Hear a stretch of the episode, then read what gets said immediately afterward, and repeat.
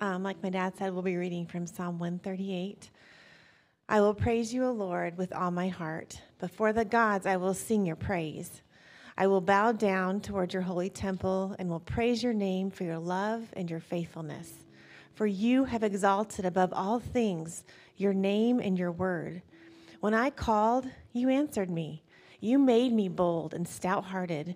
May all the kings of the earth praise you, O Lord, when they hear the words of your mouth. May they sing of the ways of the Lord, for the glory of the Lord is great.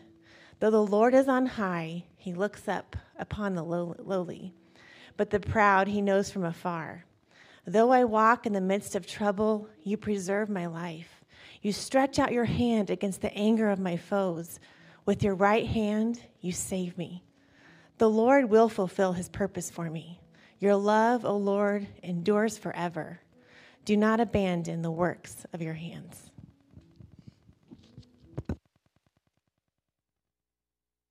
All glory to God. Let's pray. Father, thank you so much. Thank you for the work that you're doing. Thank you for the work that you're continuing to do. Thank you for the work that you have done. We praise you. We worship you. Lord, I pray that for me, myself, I surrender to you my body as a living sacrifice, and I pray for, for all those in attendance, all those watching, all those who, are, who will be watching. Lord, I pray that there will be a heart that is open, open and surrendered to all that you have for us. Lord, you, you have more. You are, you are always at work, and, and you never stop working. It's amazingly true. And I thank you so much for how you've been showing that to me. In Jesus' name, amen. We're going to look at Psalm 138, and uh, it is a hymn, I believe. It is a hymn of boldness and praise to God. This is a triumphant hymn. It celebrates the boldness that God gives to the one who trusts in him. So today we're going to see how this, how this psalm encourages boldness in four ways boldness to publicly proclaim God's goodness in your life, boldness to believe that God's kingdom is active now, boldness to believe the gospel in the midst of hardship, and boldness to jump. Act in faith and jump. All right, Psalm 138, verses 1 through 3. Publicly proclaim God's goodness in your life. I will praise you, O Lord, with, my, with all my heart. Before the gods, I will sing your praise. I will bow down toward your holy temple and will praise your name for your, your love and your faithfulness, for you have exalted above all things your name and your word. When I called, you answered me. You made me bold and stout hearted. What's going on in these verses? It seems pretty apparent, right? This is a psalm of David, and, and David is proclaiming that he's going to praise the Lord. And he's going to praise the Lord publicly. And he's going to praise the Lord specifically. He's going to praise the Lord for his unfailing love, his faithfulness, his character, and his word. He's going to praise the Lord for answering David's prayer. And he's going to praise the Lord for empowering David with boldness. What else is going on in these verses? Well, something was happening in David's life. It's not necessary, we're not necessarily certain what it was, but I have a hunch that it had to do with battle and warfare. A lot of David's Psalms were written in the context of battle and warfare. They mention battle, they mention warfare. And David calls out to the Lord, and the result is that God answers him. So let's look more closely at verse 1 it says, Before the gods, I will sing your praise. I will praise the Lord. Before the gods, I will sing your praise. Now, that's an interesting word, isn't it? Gods. I don't actually think I've been present for any sermon that's dug into that particular word. It's the Hebrew word Elohim, plural. It's often, when it's singular, referring to God Almighty, Yahweh. When it shows up plural like this, it doesn't necessarily mean a true God. I think it's good that this particular translation uses a lowercase g, puts it in quotation marks. But what is King David actually referring to here? The word translated gods, well, it's a word that refers to deity. Lowercase g. I did a little research on the question, and I don't want anybody to stumble over this at all. Um, but doing a little research on the question, really, most scholars, mo- most biblical scholars, think it could be one of two things. Here's the way one commentary put it The so called gods of verse 1 may have been supernatural beings who filled God's heavenly court, or the term may refer to pagan powers and rulers. That's from Holman Concise Bible Commentary, just in case you were wondering. In other words, the gods that David mentions, they're either political leaders who were appointed by God, that is, they're kings or governors or judges, or they're spiritual beings, that is, good or evil spirits, angels or demons. My opinion is that either could work here. That said, I personally think that David is saying, with my whole heart, I'm going to praise you. I'm going to praise you loudly with song in front of all these spiritual pagan beings that my enemies put their trust in. And can I suggest to you that this is boldness? I've mentioned to you before that it's been said that the highest form of spiritual war- warfare is worship, and I believe that it is true.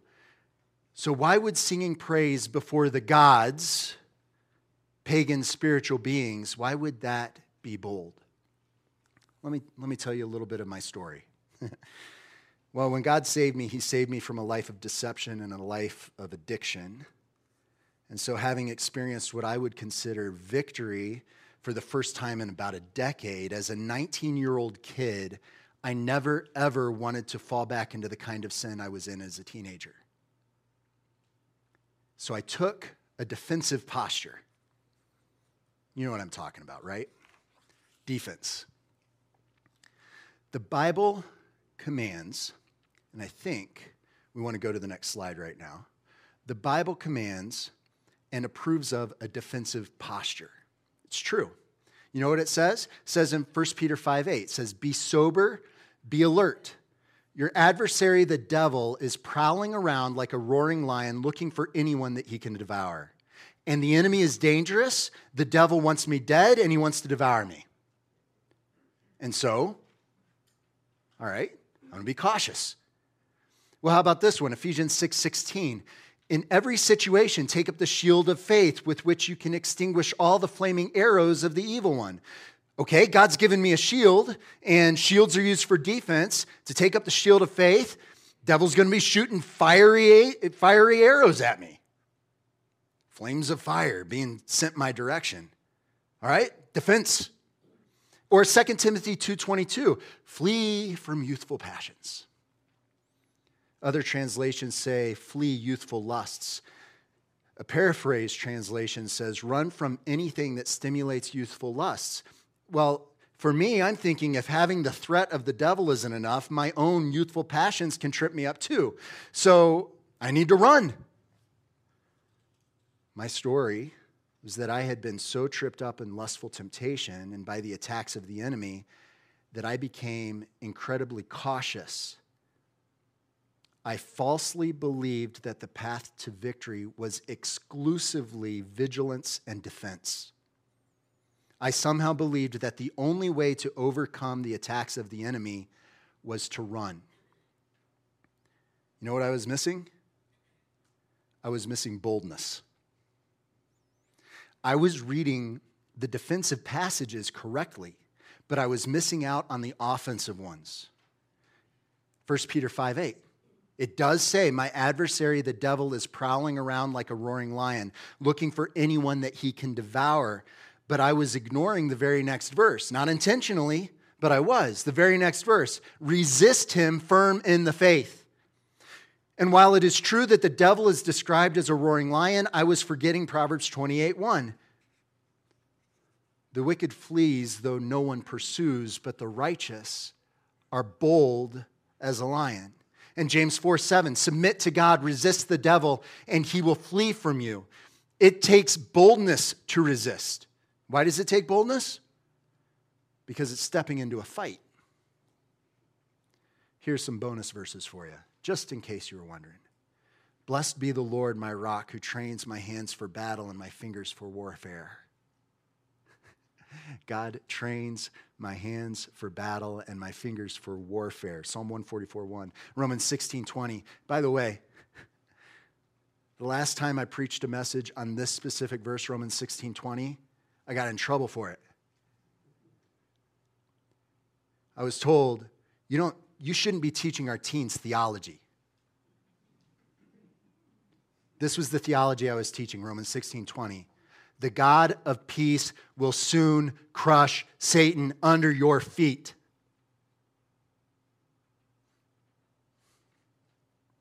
The grace of the Lord Jesus be with you. How do we get on this topic? Right. Verse 1.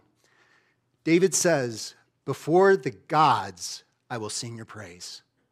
And I'm suggesting that the gods here are spiritual forces of evil, not gods uppercase G, but lowercase g, spiritual forces of evil. And I think that a defensive only posture in spiritual warfare will not incline you towards singing our Heavenly Father's praise before the false gods.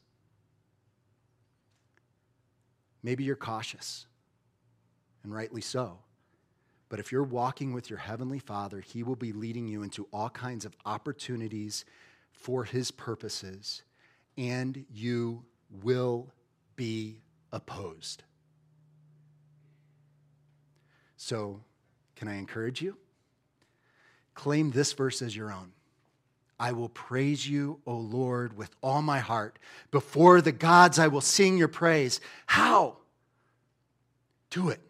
Do it this way boldly vocally with your voice proclaim your allegiance to the King of kings and Lord of lords, the everlasting Father, before, before whom every knee will bow and every tongue will confess that Jesus Christ is Lord. It reminds me of when Peter confessed to Jesus. He said, You are the Messiah, the Son of the living God. And Jesus replied, My Father revealed this to you. And I also say to you that you are Peter, and on this rock I will build my church, and the gates of hell will not overpower it. It also reminds me of Romans 8 37 through 39. In all these things, we are more than conquerors through him who loved us. For I am convinced that neither death, nor life, nor angels, nor demons, neither the present nor the future, nor any powers, neither height nor depth, nor anything else in all creation will be able to separate us from the love of God that is in Christ Jesus our Lord. So, how do we get bold with praise? Great question. How about giving God credit out loud when something good happens? Or when you're having a good day and someone asks you, maybe this is at work, maybe it's at school. Oh, looks like you're having a good day. Why is it? You could answer, I'm just thankful for how good my God is. God's given me a great day. Or maybe, how about sharing your story publicly? This is another question, or answer to the question how to be bold with praise. Share your story publicly, maybe at work or maybe with a friend. What might that look like? Well, for me, I'll just tell a little bit of, of what's been going on for me over the last year. One of the ways of sharing my story at work took place when a coworker asked me how my 2020 went. How was 2020 for you? And I was able to answer, you know, 2020 was a big year for me. God really wanted to do some healing in my life. And it turned into a better conversation. You know, talking about your faith isn't considered polite, it's not considered politically correct in conversation these days. And that's not really a new development. It wasn't. It, wasn't politically correct back in Daniel's day, back in the Old Testament. Psalm 138, verse 2, it says, I will bow down toward your holy temple and I will praise your name. Do you remember one of the stories of Daniel? The story of Daniel in the lion's den. If you haven't, you should read it. It's a great story. You really ought to check it out. In Daniel 6, Daniel was high up in the political world. The king of Persia, modern day Iran, he was going to set Daniel as executive over the entire kingdom. And you can imagine that Daniel's political opponents, they weren't too thrilled about that idea, right? So they plotted on how they could remove him. And uh, you know what they landed on? They figured that the only way that they were going to get Daniel to slip up is if they could cause a can- scandal somehow related to his faith. You see, three times a day, Daniel would pray toward Jerusalem, giving thanks to his God. So these politicians, you know what they did? They, they got King Darius to make a law saying that anyone who petitions any god or man except the king will be thrown into the lion's den. Well, that didn't stop Daniel. He refused to obey that new law, and he continued to pray to his God. This was boldness, this was risk. The verse we're looking at right here, it says, I will bow down toward your holy temple and I will praise your name. Daniel took that verse to heart and it got him in trouble. And if you want to know the rest of the story, go read it in Daniel 6. Yeah. Talking about your faith in public might be the kind of thing that I'd be timid about. I mean, I don't want to be politically incorrect. I don't want to rock the boat. A little bit more about myself, right? Not too long ago, maybe as recently as three years ago, maybe even more recent than that, the word risk would physically affect me. I was afraid of risk. Um, maybe a better way of putting it was that I was intimidated by risk. And God wanted to work on me in that area of my life. And He has been. I mean, I'm kind of preaching on the subject right now. um, I wouldn't have touched this topic three years ago, I don't think. What if God is working on you in this area too? The area of boldness, in the area of taking risk. All right, here's some practical advice. Here's how to do it choose to exercise your faith in small, risky ways. Here's what I mean take small steps to exercise risk. Like what? Well, how about this? Why don't you risk praying and asking God to give you opportunities to share your story of faith in Christ. I'll say it again. Pray and ask God to give you opportunities to share your story of faith in Christ. Take the risk to even pray that prayer. Then, risk asking God to help you notice those opportunities as actual opportunities.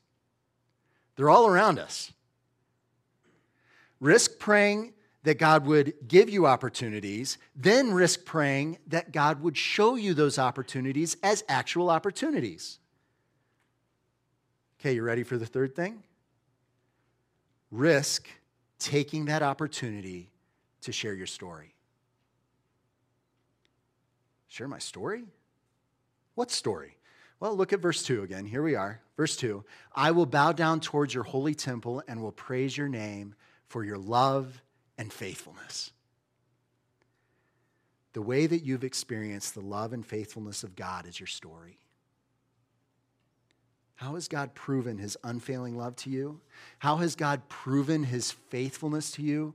When I think on God's faithfulness, I remember Jesus' words that said, I will never leave you or forsake you. I remember Psalm 103, verse 9, that says that God will not always chide, nor will he keep his anger forever. For me, I think of his faithfulness and that it shows up when I realize that he really does forgive me. And he forgives even when it's completely undeserved. And I think about the recent past. I mentioned 2020 before. It was quite possibly one of the best years for me. Most people look at 2020 and they're like, will it ever end? they still feel like we're in 2020, right? Um, quite possibly it was a year of more evident growth to me in my relationship with God. I, I had some aha moments with God. Here's one of them God didn't just save me because he pitied me.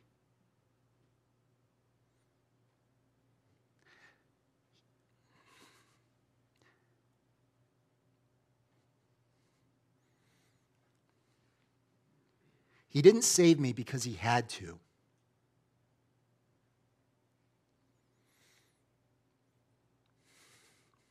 Sorry. Have you ever asked yourself, why does God love me?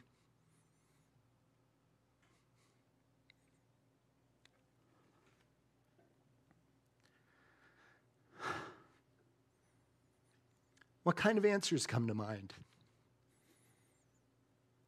For me, I would have never said this out loud. I would never have taught this. I definitely would have never preached it. I would have never admitted that I believed it. But this is what I incorrectly believed. I believed that God loves me because he had to. because it would be against his nature not to. He is love. Therefore, he loves me. He has to love me.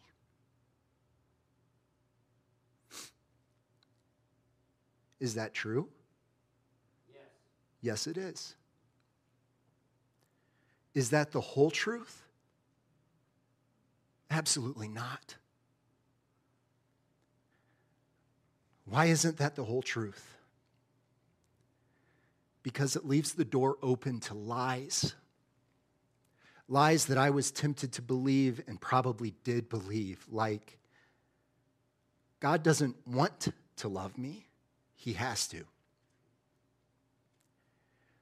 And lies like, my relationship with God really depends on me having to perform or be good to really receive His affirmation and approval. Here's the truth God saved me because He chose me. He chose to create me. He knew me. Galatians 1:15 says he set me apart as his own before I was born.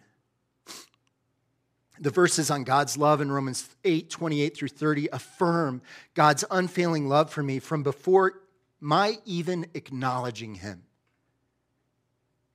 And there are many other verses in Scripture that support this. And if we wanted, if we wanted to go there, there are a bunch of other verses that, that support it. More on 2020 in my story. I came to realize that God wanted to do more for me than just save me, and I knew that to be true. I believed that to be true. But even though I was walking with God and, and spending time with God, I was, and I was still growing in my relationship with God, that, that, that was real, that was genuine. It wasn't like I, I, I, slipped away from God at all. I didn't. But God wanted to give me more. And I had no idea how much more He wanted to give me. God took me on a journey over the last couple of years, a journey of healing and without getting into too much detail, I began to see a kind of transformation in my life that I hadn't experienced since that first year after really, truly committing my life to God. That was back in 1998 to 2000, right around there. I experienced the Father's forgiveness even when it was undeserved. I experienced the Father as Father, as Daddy. The idea of, of calling God Abba or calling God Daddy,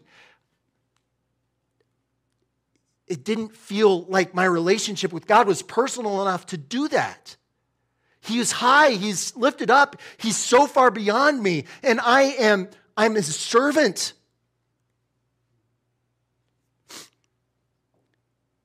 I experienced hearing God speak and knowing that it was Him and hearing words of affirmation and encouragement. It has been beautiful, absolutely beautiful. And I'm so grateful. And you know what I just shared with you? I shared with you some of my story. And you know what it was? It was praising the Lord. He gets all the glory, He gets all the credit. And when you get the chance to share your story, you don't have to cry. but you can just say, God has, God's done such an amazing thing in my life. Can I tell you? We're only in verse 2. We're going to get through all eight verses, too. All right. I will bow down toward your holy temple and I will praise your name, for you have exalted above all things your name and your word. This is praiseworthy. God is exalted. He is exalted above me, and He is exalted above all powers and rulers and authorities and kings and kingdoms. At His name, every knee will bow and every tongue will confess that Jesus Christ is Lord. Do you mind if I meddle a little bit? There's been an awful lot of awful news this week. I think that what's going on in Afghanistan is an unspeakable just, injustice. But consider all the conflict and foreign policy in the context of this next verse. God has exalted above all things his own name and his own word. Here's the meddling. Do you tend to look to politics and political intrigue as your escape? As your savior? Do you tend to think if our government could just get its act together, or if someone else were president, things wouldn't be so terrible? Do you look at the chaos around the world and do you lose heart? Do you see the terrible injustice in Afghanistan and do you worry? Here's a response Father God, Yahweh is his name. He is exalted above all things, and his word will not be denied. His kingdom is both here and it is advancing. He is the Prince of Peace, and he, Jesus is his name. He came to proclaim good news to the poor. He was sent to bind up the brokenhearted, to proclaim freedom for the captives, and to release from darkness the prisoners, and to proclaim the year of the Lord's favor. Done meddling. Let's go to verse 3. When I called, you answered me. You made me bold and you made me stout hearted. Would you like to hear a promise from God's word today? Here it is God answers prayer. Amen. Psalm 138 is a hymn of boldness and praise. So, what was David calling to the Lord about? Well, I think David was in a battle.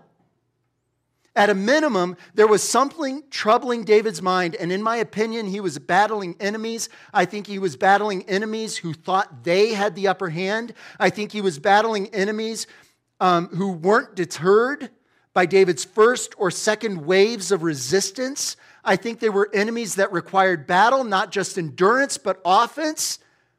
Why do I think that? Because of how God answered you made me bold and stout hearted. Boldness, risk, bold. Webster's dictionary defines it as fearless before danger. The message, paraphrase, says this verse this way The moment I called out, you stepped in. You made my life large with strength. And what that statement tells me is that David won the battle. And now it's not, tr- it's not trash talk, but it's like trash talk. David's celebrating. God gave me the victory, and I'm going to praise the Lord with all my heart. God gave me the victory, and I'm going to praise the Lord in front of the gods, in front of those who would, des- who would dare to oppose him. I will praise him. So, verses 1 through 3 boldness to proclaim God's goodness in your life. Let's look at verses 4 through 5. This is the second one boldness to believe that God's kingdom is active now. You know, back in verse 1, I made the argument that David's battle was spiritual warfare. I think verses 4 through 5 support my conclusion. I think these verses show that this battle David went through wasn't just physical, but spiritual, and here's why. Back in verse 1, David praises the Lord before the gods, gods who haven't yet submitted to Yahweh. And now David says, May all the kings of the earth praise you, O Lord, when they hear the words of your mouth. May they sing of the ways of the Lord, for the glory of the Lord is great. I think these are physical kings, governors, rulers on earth. David could have said, this is what he could have said May all the kings of the earth praise you when you send me to conquer them. Or he could have said, May all the kings of the earth praise you when they hear of my victory. But he didn't. Instead, David wrote, May all the kings of the earth praise you when they hear the words of your mouth. So here's what I think I think David was experiencing spiritual warfare. It may have manifested itself physically, but it was spiritual, and the gods were involved. The attack came from the enemy. And David called out to his father. David was made bold, he was made stout hearted, and David won. And now David is seeking the advancement of the kingdom of heaven. But he's not doing it by force. Instead, he's seeking the advancement of the kingdom, where the kings and kingdoms are in submission to God Almighty because of the words of Jehovah's mouth. Let me remind you if you are pursuing Christ, if you are pursuing his purposes, you will be opposed. Therefore, pray. The enemy is real, attacks are real.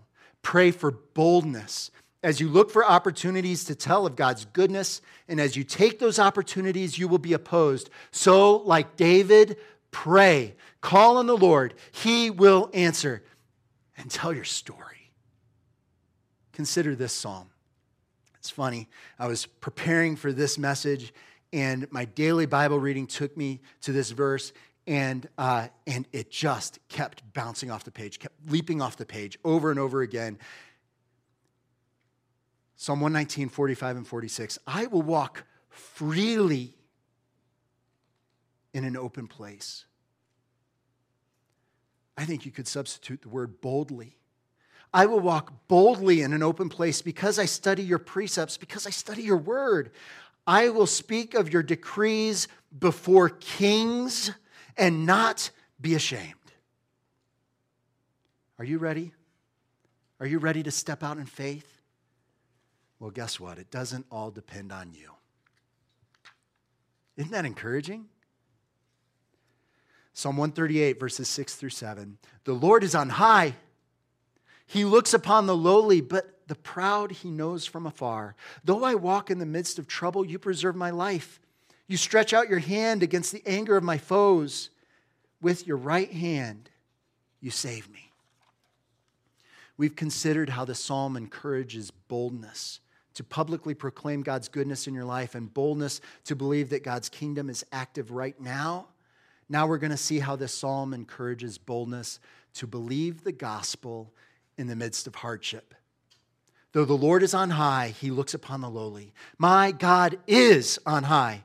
1 Timothy 6 15 through 16 says, He is the blessed and only sovereign, the King of kings and the Lord of lords, who alone is immortal who lives in unapproachable light, whom no one has seen or can see. To him be honor and eternal power. Amen. God is on high. He is lifted up. He's so far beyond the rest of creation. When I, a few years ago, felt like God was distant and detached, yes, he's distant.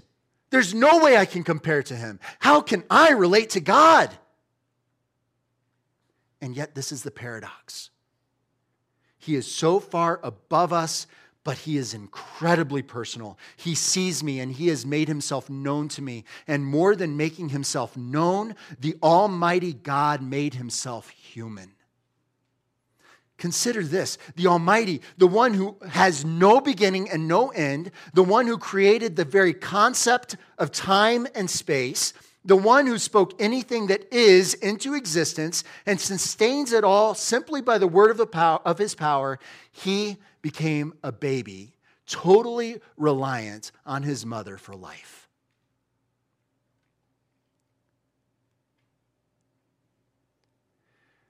I mean, this is why we celebrate Christmas. God became man. But in doing so, God gave up his divine privileges. He took the humble position of a slave and he was born as a human being. And he didn't stop there. Having become a human, he stayed human. It was an incredibly humbling process.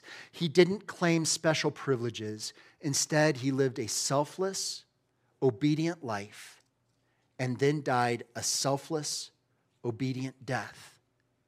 And the worst kind of death at that a crucifixion. Amen. Why would God do such a thing? Because of love. God loved so much that Jesus, God, who had become human, lived, died, and came back to life in order that by believing, anyone who believes, the Bible says, whoever believes might have eternal life. In other words, why? Why would God do such a thing? Yes, because of love, but also in order to rescue us from destruction, to give us life, and more than life, life to the full, eternal life. Jesus said, The thief comes only to steal and kill and destroy, but I have come that they may have life and have it to the full. Do You know what that means? Fullness of life it means you can be bold. You can take risk. You don't have to be timid. You can have confidence in battle, confidence to battle, because you have a personal relationship. Think of it a personal, face to face relationship with the creator of the universe. That's mind blowing. And it ought to result in praise. Verse 6 says, Though the Lord is on high, he looks upon the lowly, but the proud he knows from afar. This verse, it contrasts the lowly with the proud. It reminds me of James 4 6, where it says, He gives greater grace. Therefore, he says, God resists the proud, but gives grace to the humble. So maybe we shouldn't just stop with James 4 6. You remember what the next verse is? He gives greater grace. Therefore, he says, God resists the proud, but he gives grace to the humble. Therefore, submit to God, resist the devil, and he will flee from you. Draw near to God, and he will draw near to you. God's giving us truth and wisdom here. If we humbly, submissively draw near to God, he will give us grace. Another word for power. I believe grace is another word for power. It's divine enablement. And even more than that, he will draw near to us. So if, while submitting to God, we resist the devil, the outcome is that the devil will flee from us. But the alternative is also true. If we take the posture of pride and self reliance, God will resist us. So here's the application take God at His word. He is high and He is exalted, and He may seem to be unapproachable, but He has approached you. So believe Him, trust in Him, and call on Him because He will answer. Be bold. Take the risk. Take the risk to submit to God and resist the devil. The devil's going to flee. Take the risk to come near to God and notice that God will come near to you. Take the risk to draw near to God, believing that He will give you a heart to love Him. Psalm 138 7 Though I walk in the midst of trouble, you preserve my life. You stretch out your hand against the anger of my foes. With your right hand, you save me. And finally, we get to verse 8 The Lord will fulfill his purpose for me.